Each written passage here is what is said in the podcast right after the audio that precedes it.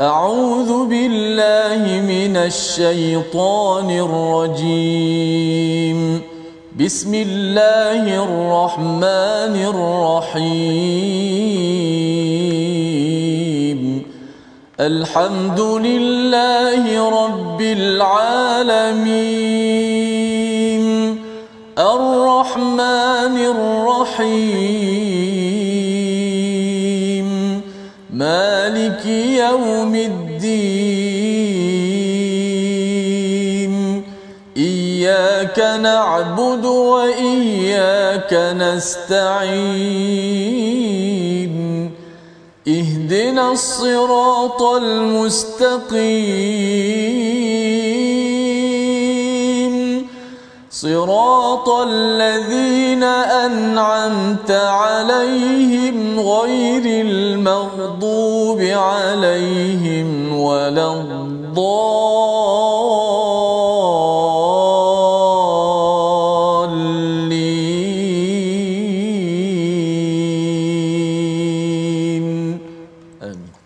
Assalamualaikum warahmatullahi wabarakatuh. Alhamdulillah wassalatu wassalamu ala Rasulillah wa ala alihi wa man wala syada la ilaha illallah syada Muhammadan abduhu wa rasuluhu. Allahumma salli ala sayidina Muhammad wa ala alihi wa sahbihi ajma'in. Amma ba'du. Apa khabar tuan-tuan dan puan yang dirahmati Allah sekalian? Kita bersyukur kita bertemu dalam My Quran Time baca faham amal pada hari ini untuk sama-sama kita mengulang kaji halaman-halaman yang telah pun kita pelajari pada minggu ini daripada halaman 424 hingga halaman 429 dan alhamdulillah pada hari ini kita bersama dengan tokoh ilmuan kita pada hari ini Al-Fadil Ustaz Fahmi Rusli pegawai hal ehwal Islam Majlis Agama Islam Wilayah Persekutuan. Selamat datang Ustaz. Ya, terima kasih diucapkan ya sudi bersama Ustaz Fahmi uh, kali pertama lah ni ya di teratak uh, kami di My Quran Time dan bersama dengan Ustaz Tirmizi. Apa khabar Ustaz? Baik, Alhamdulillah. Alhamdulillah, Alhamdulillah ya. Hari ini kita boleh bertanya dengan Ustaz Fahmi Betul. Uh, halaman-halaman uh, mencabar pada minggu ini kita ya. mendalami surah Al-Ahzab ya satu surah madaniyah yang memberi uh, panduan peraturan kepada kita betapa disiplin amat penting dan kita doakan agar kita sama-sama dapat mengikut peraturan yang Allah tetapkan di dalam al-Quran. Dan mari kita mulakan dengan doa ringkas kita. Subhanakala ilmalana illa ma 'allamtana innaka antal alimul hakim. Rabbi zidni ilma. Kita mulakan majlis kita ini dengan melihat kepada salah satu ayat daripada halaman 424 ayat 48 sebagai permulaan diskusi kita ulang kaji kita pada hari ini bersama Ustaz Tirmizi Baik, Alhamdulillah. Terima kasih Fadil Ustaz Tuan Fazrul, uh, tokoh uh, tetamu uh, jemputan kita pada kali ini itulah Ustaz Fahmi Rosli. InsyaAllah mudah-mudahan dapat sama-sama kita mengambil sifadah pengajaran daripada ayat-ayat Allah Subhanahu Wa Taala. Dan insyaAllah sebagai pembuka pada hari ini saya nak baca ayat yang ke-48 Suratul Ahzab. A'udzubillahi minasyaitanir rajim. ولا تطع الكافرين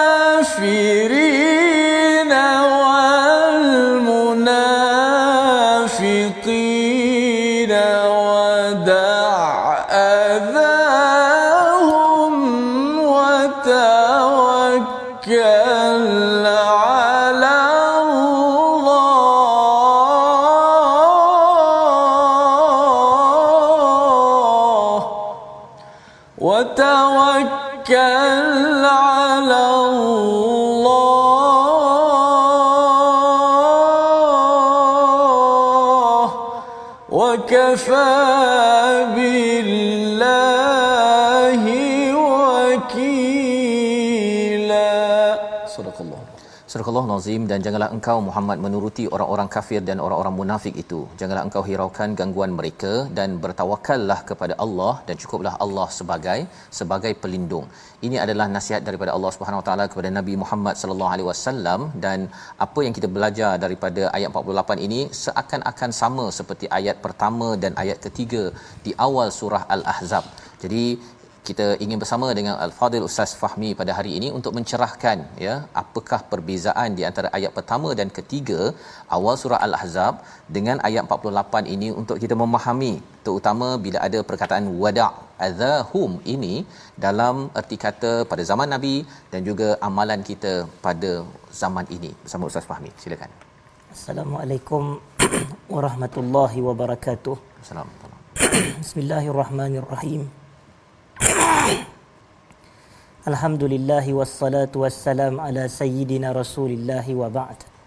Uh, terima kasih saya ucapkan kepada yang berbahagia moderator yang saya hormati Ustaz Tarmizi selaku qari kita pada hari ini dan hadirin dan hadirat para penonton yang dirahmati Allah sekalian. Uh, pertama apabila kita ingin menjawab persoalan yang telah dikemukakan sebentar tadi, uh, kita katakan bahawasanya kebiasaan di dalam Al-Quran apabila berlakunya uh, pengulangan ayat. Ya. macam kita kata hampir ada persamaan antara ayat 1 dan 3 serta ayat yang ke-48 daripada surah al-ahzab ini. Biasanya antara dua faktor sahaja. Iaitu yang pertamanya adalah dari sudut uh, taukid ataupun takkid penegasan yang Quran ingin tegaskan. Bahawasanya dalam ayat ini pun kita kena dalam erti kata jangan mentaati mematuhi dan mengikuti orang kafir dan orang munafik dan demikian ayat sebelum itu pun jangan orang kata taat dan patuh kepada orang-orang munafik. Uh-huh. Begitu juga kalau dalam ayat sebelum ini pun anjuran tawakal kepada Allah, demikian pada ayat yang ke 48 ini juga ada perintah untuk kita bertawakal uh, kepada Allah Subhanahu wa taala. Dan yang keduanya adalah sebab berlakunya pengulangan ayat-ayat di dalam Al-Quran yang kelihatan hampir sama antara satu sama lain ini adalah atas faktor kalau kita nak tadabbur ia benar-benar menunjukkan Quran tu datang daripada Allah. Mm-hmm. Macam yang kita sebut afala yatadabbarun al-Quran walau kana min 'indi ghairillahi lawajadu fihi ikhtilafan katsira. Apakah uh, mereka ini tidak tadabbur al-Quran sekiranya al-Quran ni datang daripada Allah nescaya kita akan mendapati sekiranya al-Quran datang selain daripada Allah kita akan mendapati terdapatnya perselisihan yang banyak di dalam Al-Quran. Tapi kita tak jumpa percanggahan. Ayat yang satu, ayat ketiga pun sama dengan ayat yang ke-48 daripada surah Al-Ahzab. Jadi tidak ada percanggahan menunjukkan ia datang daripada Tuhan yang sama. Arahan tersebut datang daripada Tuhan yang yang sama. Dan ayat ni sebenarnya kalau kita nak relatekan adalah uh, satu perintah daripada Allah Taala kepada nabinya sallallahu alaihi wasallam yang bersifat uh, larangan. Hmm. Jangan kamu mematuhi, jangan mentaati dan jangan menuruti apa yang telah diarahkan oleh orang kafir dan orang-orang musyrik. Ha, di sini kita kena jelas bahawasanya jangan kita patuh dan jangan kita taat. Tetapi arahan ini adalah larangan ini juga melibatkan kepada satu sudut bukan semua. Uh-huh. Kalau kita lihat dalam peristiwa hijrah Nabi sallallahu alaihi wasallam daripada Makkah ke Madinah, kan Nabi kita menggunakan khidmat bantuan pertolongan penunjuk arah yang bernama Abdullah bin Al-Uraiqid itu. Yeah. Jadi Abdullah Al-Uraiqid adalah orang yang bukan Islam. Hmm. Jadi apabila dia bukan Islam, Nabi mengikut arahan dia, Nabi menunjuk panduan dan bawakan dia, adakah Nabi menjelisihi nas Quran? Jawapannya tidak. Kerana larangan ini adalah mentaati dalam urusan agama. Kita tidak berkait dengan urusan agama mereka, i'tiqad mereka dalam kekufuran dan kesyirikan mereka, maka kita tidak mematuhi dan kita tidak uh, mentaati. Maka itulah maksud larangan Allah Taala di sini dan kalimah da'adzahum tu adalah satu arahan untuk nabi ini tidak membalas kejahatan dengan kejahatan. Ha, ini adalah satu prinsip dalam agama kita. Apabila orang buat tidak baik kepada kita, kita tidak membalas keburukan dengan keburukan. Sebaliknya kita membalas keburukan dengan kebaikan. Ha, ini asas dalam agama kita wada'adzahum biarkan sahaja uh, gangguan mereka, tinggalkan sahaja dan kita tidak uh, membalas balik dan yang terakhirnya adalah kita kena bertawakal kepada Allah.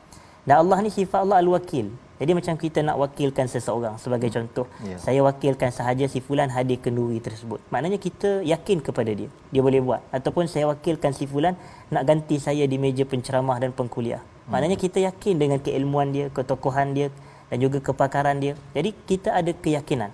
Jadi kepada Allah lah kita yakin, kepada Allah kita berserah diri dan Allah adalah sebaik-baik wakil untuk kita berserah diri secara mutlak dalam kita nak menghadapi gangguan dan serangan dan tentangan daripada musuh-musuh dari kalangan orang kafir dan orang munafik. Dan cuma kita boleh jelas bahawasanya munafik di sini adalah merujuk kepada munafik dari sudut i'tiqad bukan munafik dari sudut amalan. Hmm. Yang munafik dari sudut i'tiqad ni seperti Abdullah bin Ubay bin Salul yang menzahirkan Islam dan menyembunyikan kekufuran nampak Islam tapi hakikat dalam hati dia adalah kafir dan kategori munafik seperti inilah yang disebutkan innal munafiqina fid darkil asfali minan nar. Orang munafik berada di bahagian bawah neraka yang paling bawah sekali. Wallahu alam. Baik terima kasih diucapkan pada al-fadil ustaz uh, Fahmi untuk menjelaskan kepada kita ayat 48 ini bagaimana kaitannya dengan awal ya sebagai satu penekanan taukid ataupun takkid sebentar tadi. Dan dalam masa yang sama juga uh, tentang kesatuan message yang dibawakan uh, oleh al-Quran ya daripada Allah yang sama. Dan ada satu uh, langkah ya uh, bagaimana berinteraksi dengan cabaran dalam kehidupan uh, daripada orang kafir dan orang munafik ini satu jangan taatinya ya jangan ikutnya. Dalam masa yang sama ialah kalau ada perkara-perkara yang tak bagus tinggalkan. Jangan dibalas juga dengan tak bagus ustaz ya. Kita dia sakitkan hati kita kita sakitkan hati dia uh, kutuk sama kutuk ya. Akhirnya ia akan me, me, me, me, menyebabkan uh, kita mungkin tidak dapat menyampaikan mesej yang yang perlu disampaikan dan sudah pastinya kebergantungan kita hanyalah kepada Allah Subhanahu Wa Taala untuk menentukan apakah keputusan dalam perjuangan menyampaikan mesej kebenaran kebenaran dalam hidup kita. Jadi ini adalah mesej penting dalam halaman 424 dan kita nak bergerak kepada halaman 425. Kita bercakap tentang adab ya pada zaman Nabi sallallahu alaihi wasallam pada ayat 53 kita baca sama-sama pada hari ini dan kita ingin melihat bagaimana adab ini juga kita sama-sama amalkan untuk kehidupan kita. Ayat 53 bersama Al-Fadhil Ustaz Tirmizi. A'udzubillahi minasyaitonir rajim. يا ايها الذين امنوا لا تدخلوا بيوت النبي الا إلا أن يؤذن لكم إلى طعام غير ناظرين إله ولكن ولكن إذا دعيتم فادخلوا فإذا طعمتم فانتشروا ولا مستأنسين لحديث إن ذلكم كان يؤذي النبي فيستحيي منكم والله لا يستحيي من الحق وإذا سألتموهن متاعا فاسألوهن من وراء حجاب.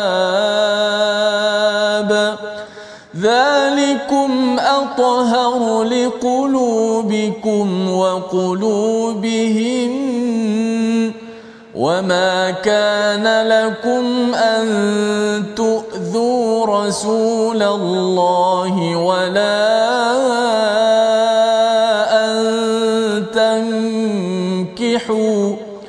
ولا أن تنكحوا أزواجه من بعده أبدا إن ذلكم كان عند الله عظيما. صدق الله. Surah Al-Nazim ayat 53 wahai orang-orang beriman janganlah kamu memasuki rumah nabi kecuali jika kamu diizinkan untuk makan tanpa menunggu waktu masak. Tetapi kamu dipanggil maka termasuklah. Dan apabila kamu selesai makan keluarlah kamu tanpa memanjangkan percakapan Sesungguhnya itu mengganggu Nabi sehingga dia malu kepadamu untuk menyuruhmu keluar dan Allah tidak malu menerangkan yang benar. Apabila kamu meminta sesuatu keperluan kepada isteri Nabi, maka mintalah daripada belakang tabir. Cara yang demikian lebih suci bagi hatimu dan hati mereka. Dan tidak pula kamu menyakiti hati Rasul dan tidak pula menikahi isteri-isterinya selama-lamanya setelah Nabi wafat. Demikian itu sangat besar di sisi Allah Subhanahu Wa Taala. Satu ayat yang panjang ya bersama dengan Ustaz Tirmizi sebentar tadi ya untuk menyatakan tentang seruan bagi orang yang beriman. Dan di sini sebenarnya uh, bila bercakap tentang la tadkhulu buyutan nabi dalam surah al-ahzab ni banyak istilah ya ayuhan nabi buyutan nabi. Sebenarnya ini khas untuk nabi sahajakah pada zaman dahulu ustaz ya? Ataupun ianya juga satu adab yang kita perlu belajar ambil yang kalau kita tengok dalam surah an-nur itu ada sedikit adab uh, interaksi dalam rumah luar rumah kalau boleh ustaz cerahkan Uh, baik, uh, apabila kita menyebut berkenaan dengan uh, perintah daripada Allah Subhanahu Wa Taala agar kita ini tidak uh, memasuki rumah Nabi tanpa izin. Uh-huh. Uh, sebenarnya memang itu merujuk spesifik arahan kepada rumah Nabi sallallahu uh-huh. alaihi wasallam. Kerana ayat tersebut ayat yang bersifat khusus kepada rumah Nabi, kalau kita ini nak masuk rumah Nabi minta izin. Uh-huh. Itu asas. Dan apabila telah diberi keizinan, silakan masuk tetapi apabila kita masuk dan telah berada dalam rumah Rasulullah sallallahu alaihi wasallam, satu adab pula setelah kita masuk adalah dengan cara kita tidak melama-lamakan duduknya kita dalam rumah Nabi sallallahu alaihi wasallam. Kerana kalau kita terlalu lama duduk dalam rumah Nabi itu akan mengganggu Nabi. Mhm. Dan Nabi ini sallallahu alaihi wasallam seperti yang kita tahu baginda ini adalah orang yang sibuk. Dia tidaklah ada masa lapang untuk melayan tetamu sepanjang masa. Tetapi dalam masa yang sama Nabi meraihkan dengan keterbatasan masa Nabi. Cuma Nabi ini antara sifat Nabi adalah Nabi sangat pemalu dan Nabi ini penyegan. Jadi kalau dia tengok orang duduk melepak dalam rumah dia lama sangat, dia nak tegur pun dia mungkin rasa malu, dia rasa tak sesuai. Jadi takut orang terasa hati. Nabi ini nak jaga hati banyak pihak, jaga hati para sahabat.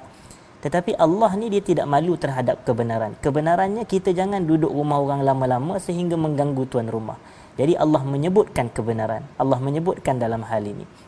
Jadi persoalan yang ditanyakan, adakah ha, hal ini juga terpakai dengan adab-adab kepada individu selain Nabi? Macam rumah orang biasa macam kita Ustaz. Uh-huh. Jadi kita kata ia juga terpakai. Kerana bukan ayat ini sahaja yang menunjukkan kepada adab ini.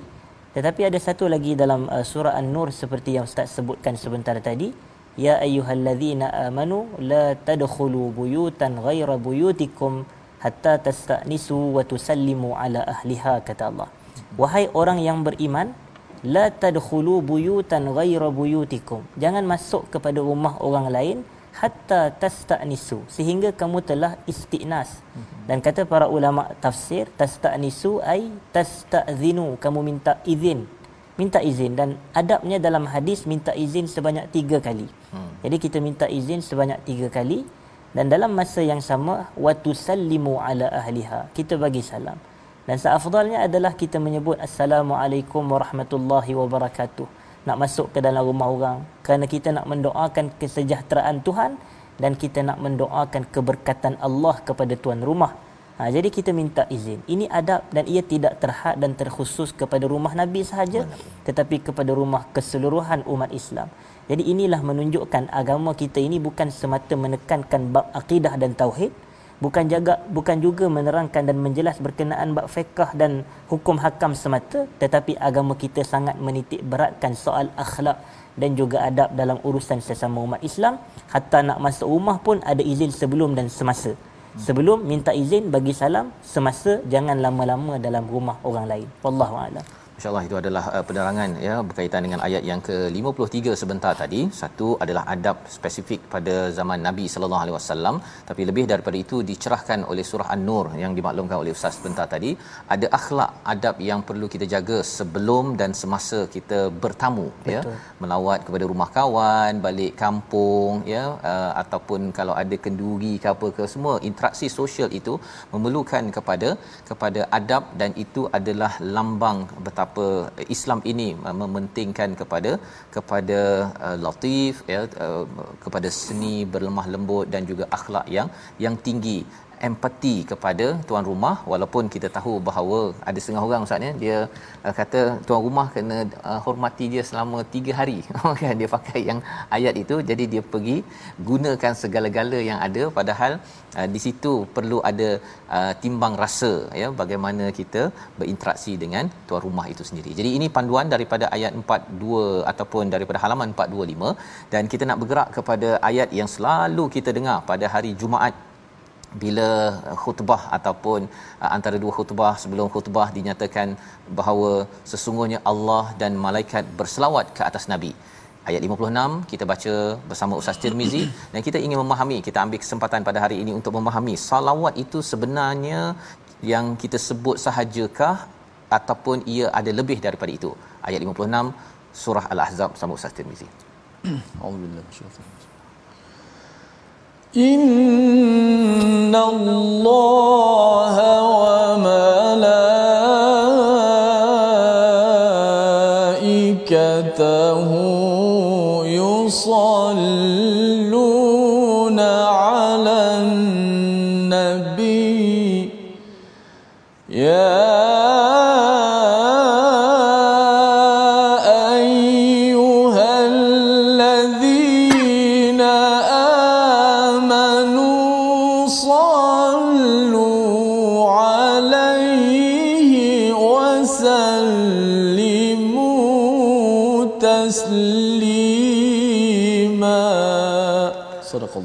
Surah Al-Azim ayat 56 sesungguhnya Allah dan para malaikatnya berselawat untuk Nabi wahai orang-orang yang beriman berselawatlah kamu untuk Nabi dan ucapkanlah salam dengan penuh penghormatan kepadanya. Ini adalah ayat yang ke-56 ya bercakap tentang bagaimana adab kita berinteraksi dengan Nabi sallallahu alaihi wasallam iaitu Allah me- menyatakan ya betapa Allah ini dan para malaikat berselawat ke atas Nabi sallallahu alaihi wasallam.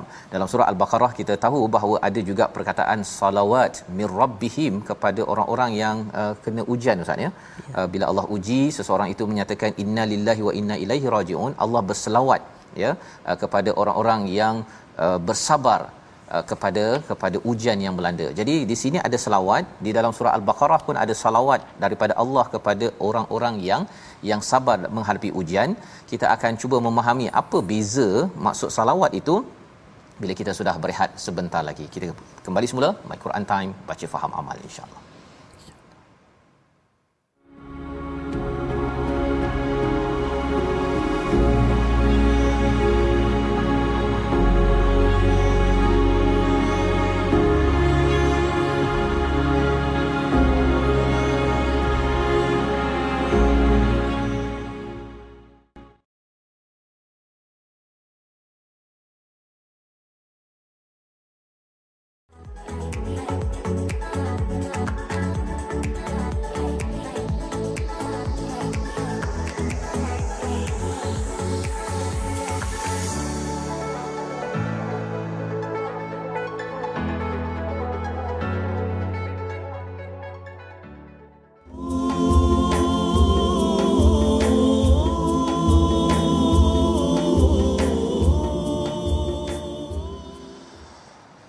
إن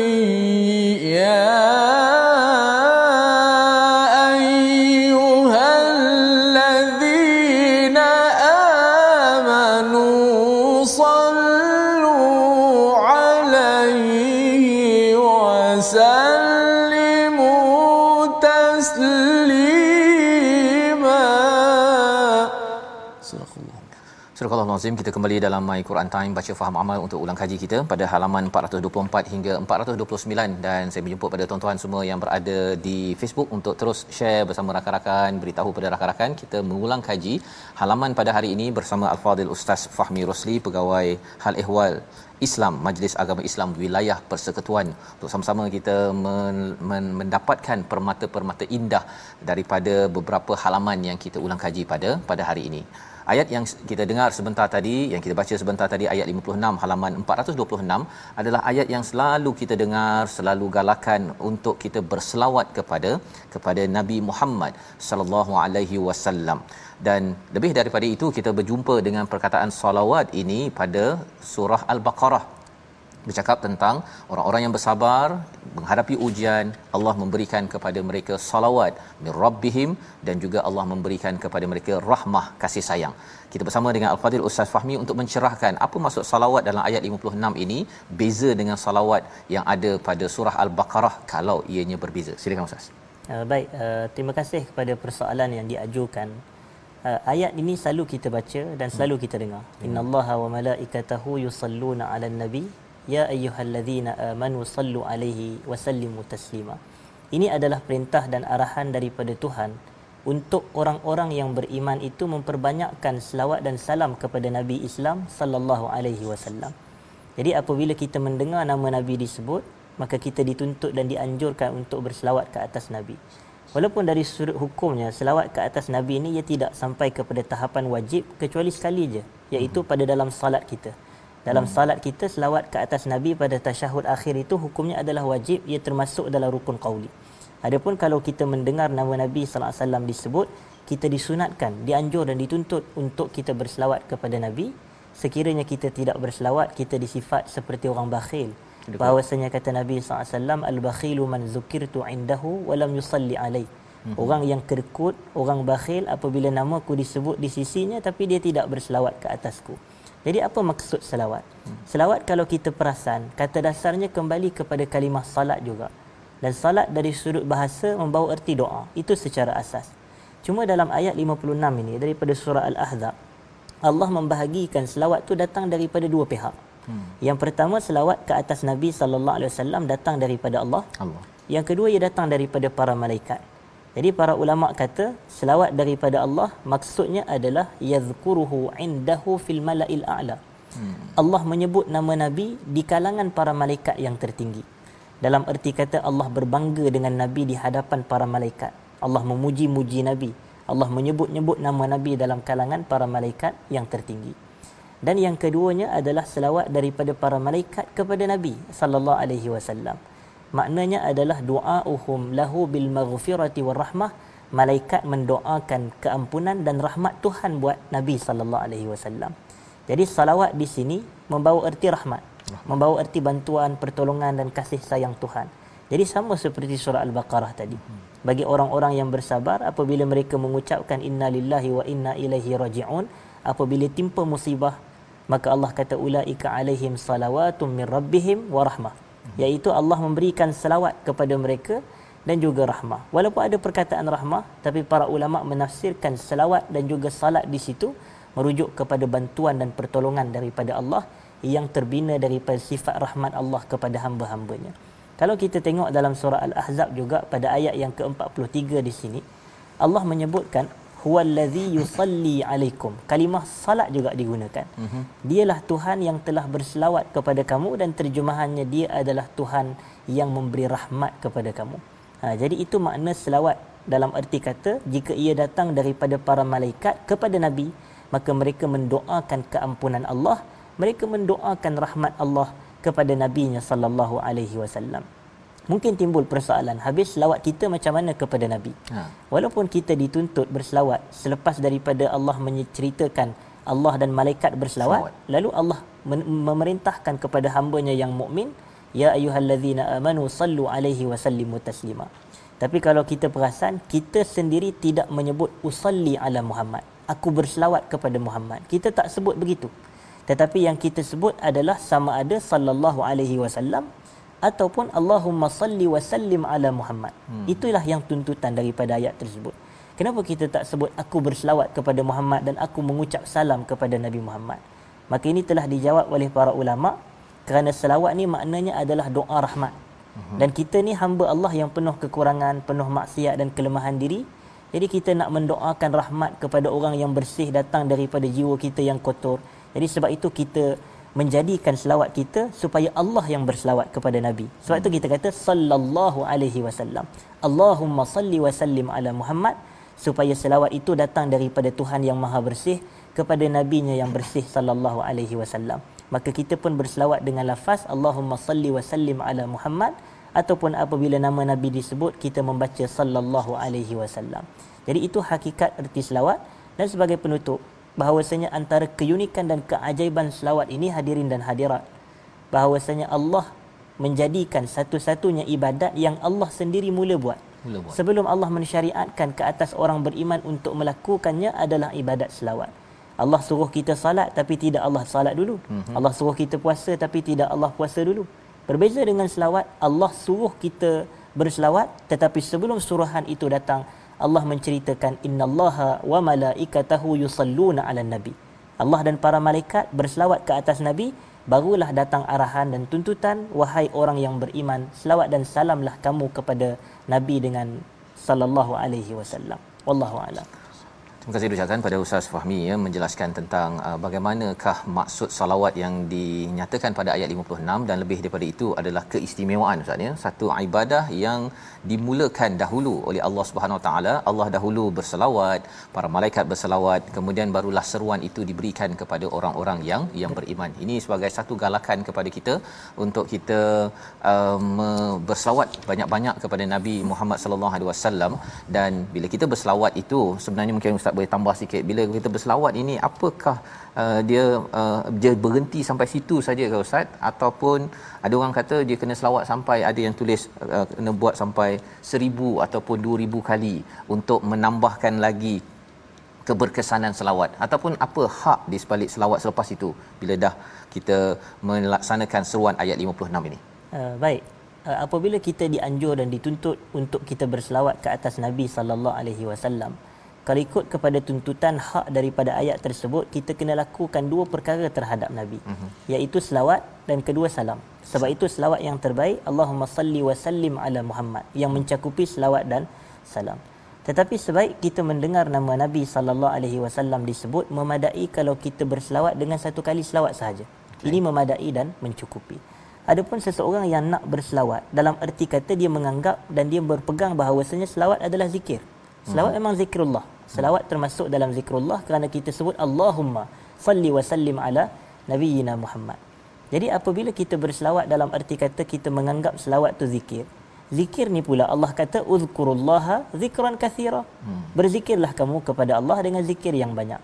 Jadi sebab itu kalau seseorang khususnya pada hari Jumaat sebagai contoh, dia nak memperbanyakkan selawat ke atas Nabi sebanyak 300 kali tak ada masalah pada hari Jumaat untuk dia mendapat fadilat yang besar dalam selawat tapi kalau dia nak melakukan tuntutan bahawasanya berselawat ke atas Nabi apabila nama Nabi disebut maka memadai satu kali sahaja. Allahumma salli wa sallim ala Muhammad. Tetapi dalam masa yang sama sebaik-baik selawat yang Nabi kita SAW ajarkan adalah selawat Ibrahimiyah. Selawat Ibrahimiyah. Mm-hmm. yang kita bacanya semasa tasyahud akhir di dalam salat. Allahumma salli ala Muhammad wa ala ali Muhammad kama sallaita ala Ibrahim wa ala ali Ibrahim fil alamin innaka Hamidum Majid wa barik ala Muhammad sehinggalah innaka Hamidum Majid. Jadi itu selawat yang terbaik kerana menggabungkan selawat kepada Nabi sallallahu alaihi wasallam dan juga ahli keluarga Nabi dan juga kepada bapa kepada keseluruhan manusia dari sudut i'tiqad iaitu Nabi Allah Ibrahim alaihi salam. Jadi oleh kerana itu itu antara hak dan tuntutan selawat kita dan fadilat selawat sangat besar antaranya man salla alayya salatan sallallahu alaihi biha asyarah siapa yang berselawat ke atas aku sebanyak satu kali selawat sahaja Allah akan berselawat ke atas dirinya sebanyak 10 kali selawat. Hmm. Maknanya Allah beri kebaikan, Allah beri rahmat, kasih sayang, bantuan dan pertolongan kepada dirinya kerana dia berselawat dengan satu selawat sahaja. Jadi fadilatnya amat besar. InsyaAllah itu adalah uh, fadilat daripada salawat yang disampaikan oleh Fadil Ustaz Fahmi sebentar tadi untuk memberi uh, galakan kepada kita memahami konsep ini. Malah kalau kita tengok pada ayat 57 itu, Innal ladhina yu'zuna Allah wa rasulahu la'anahumullahu fid dunya wal akhirah. Sudah tentunya orang yang menghormati, berselawat pada Nabi bukanlah orang yang akan menyakiti Nabi kepada Allah dan Rasul ya sehingga kan dilaknat di dunia dan di akhirat dan mendapat azab yang sengsara kerana uh, sikap yang tidak benar kepada individu yang diangkat yang diselawatkan oleh Allah Subhanahu Wa Taala dalam ayat yang ke-50 56. Ini adalah uh, perjuangan kita ya sama-sama kita banyakkan selawat dan lebih banyak lagi kita mendekatkan diri kita dengan sirah sunnah Nabi sallallahu alaihi wasallam.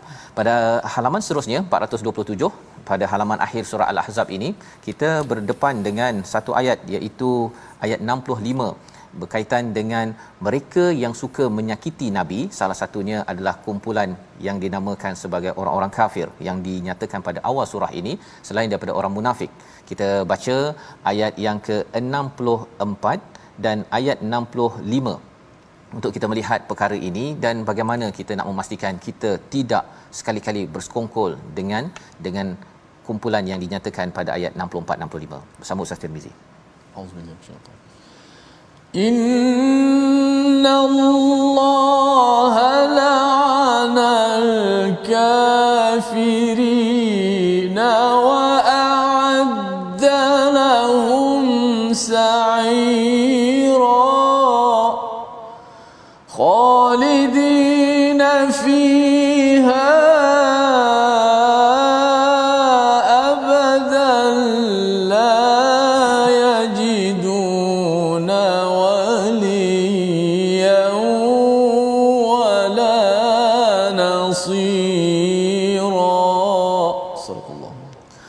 Azim ayat 64 sesungguhnya Allah melaknat orang-orang kafir dan menyediakan bagi mereka api yang menyala-nyala. Mereka kekal di dalamnya selama-lamanya, mereka tidak akan mendapat pelindung dan pertolongan.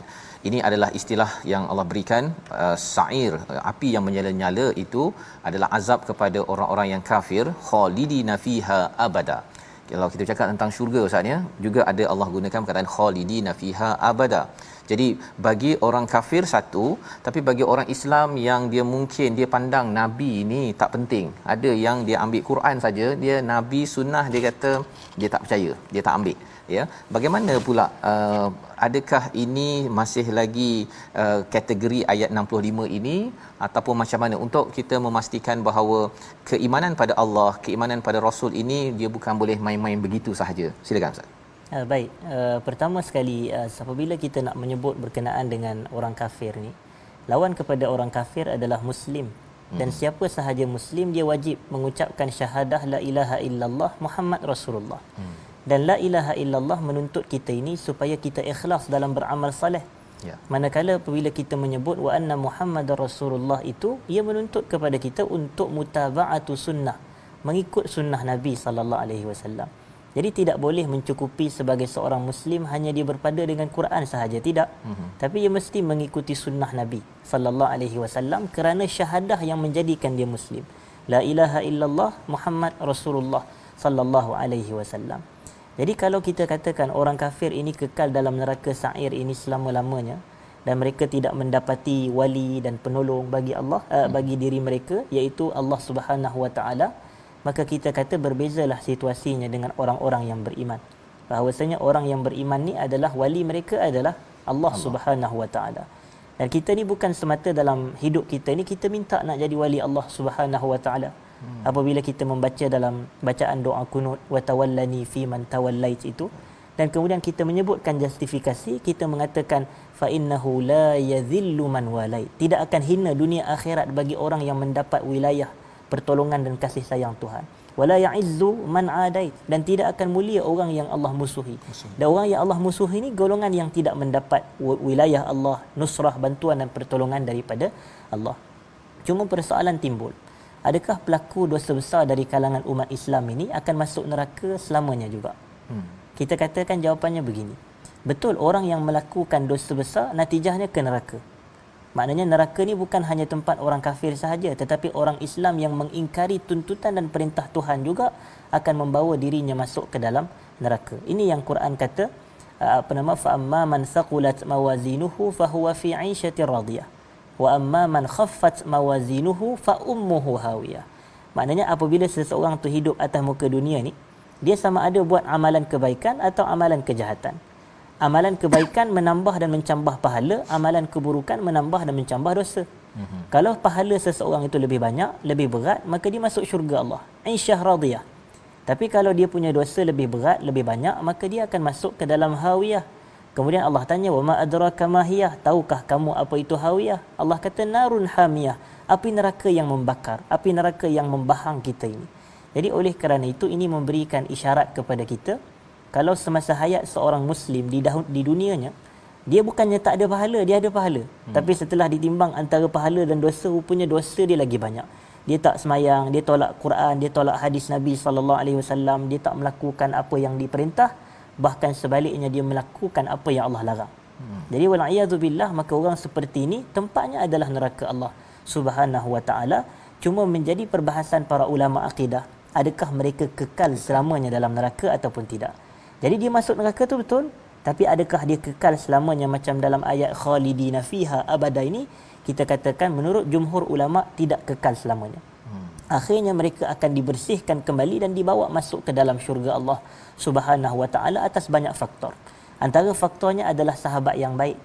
Antaranya sahabat yang saleh semasa hayat kita di dunia ni boleh bagi syafaat kepada kita. Allah bagi tahu dalam hadis Bukhari, dalam hadis kursi, uh, apabila orang-orang saleh ini Allah kata pergilah kamu uh, kepada neraka dan kamu tengoklah mana kawan yang kamu dahulu di dunia kamu semayang bersama, sedekah bersama, puasa bersama. Ha, jadi apabila kamu nampak mereka, kamu tarik mereka masuk dalam syurga. Jadi syafaat sahabat-sahabat yang saleh mampu mengeluarkan kita daripada neraka kepada syurga Allah. Itu yang pertama.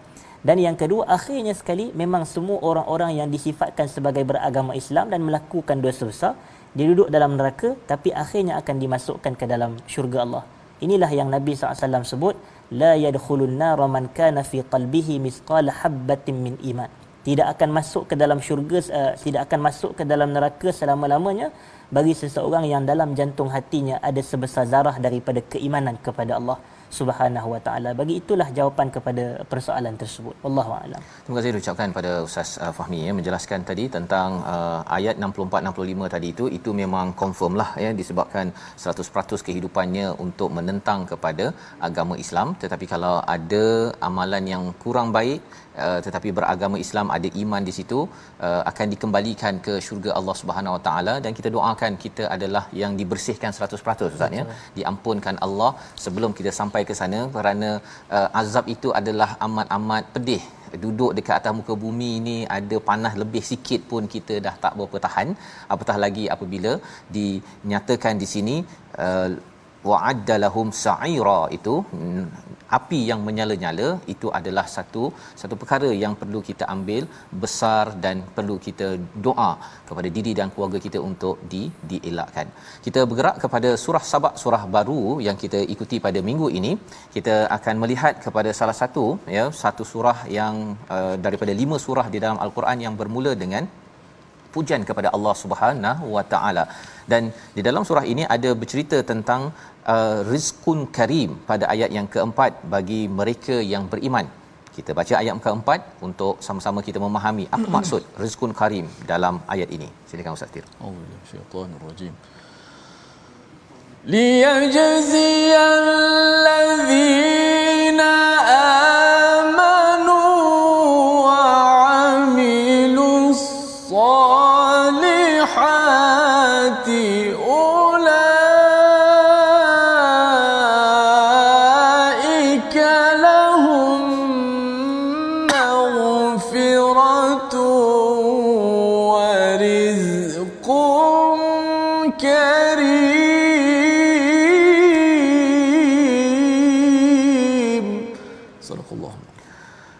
Al-Azim ayat yang keempat agar dia Allah memberi balasan kepada orang-orang yang beriman dan mengerjakan kebajikan. Mereka memperoleh keampunan dan rezeki yang mulia.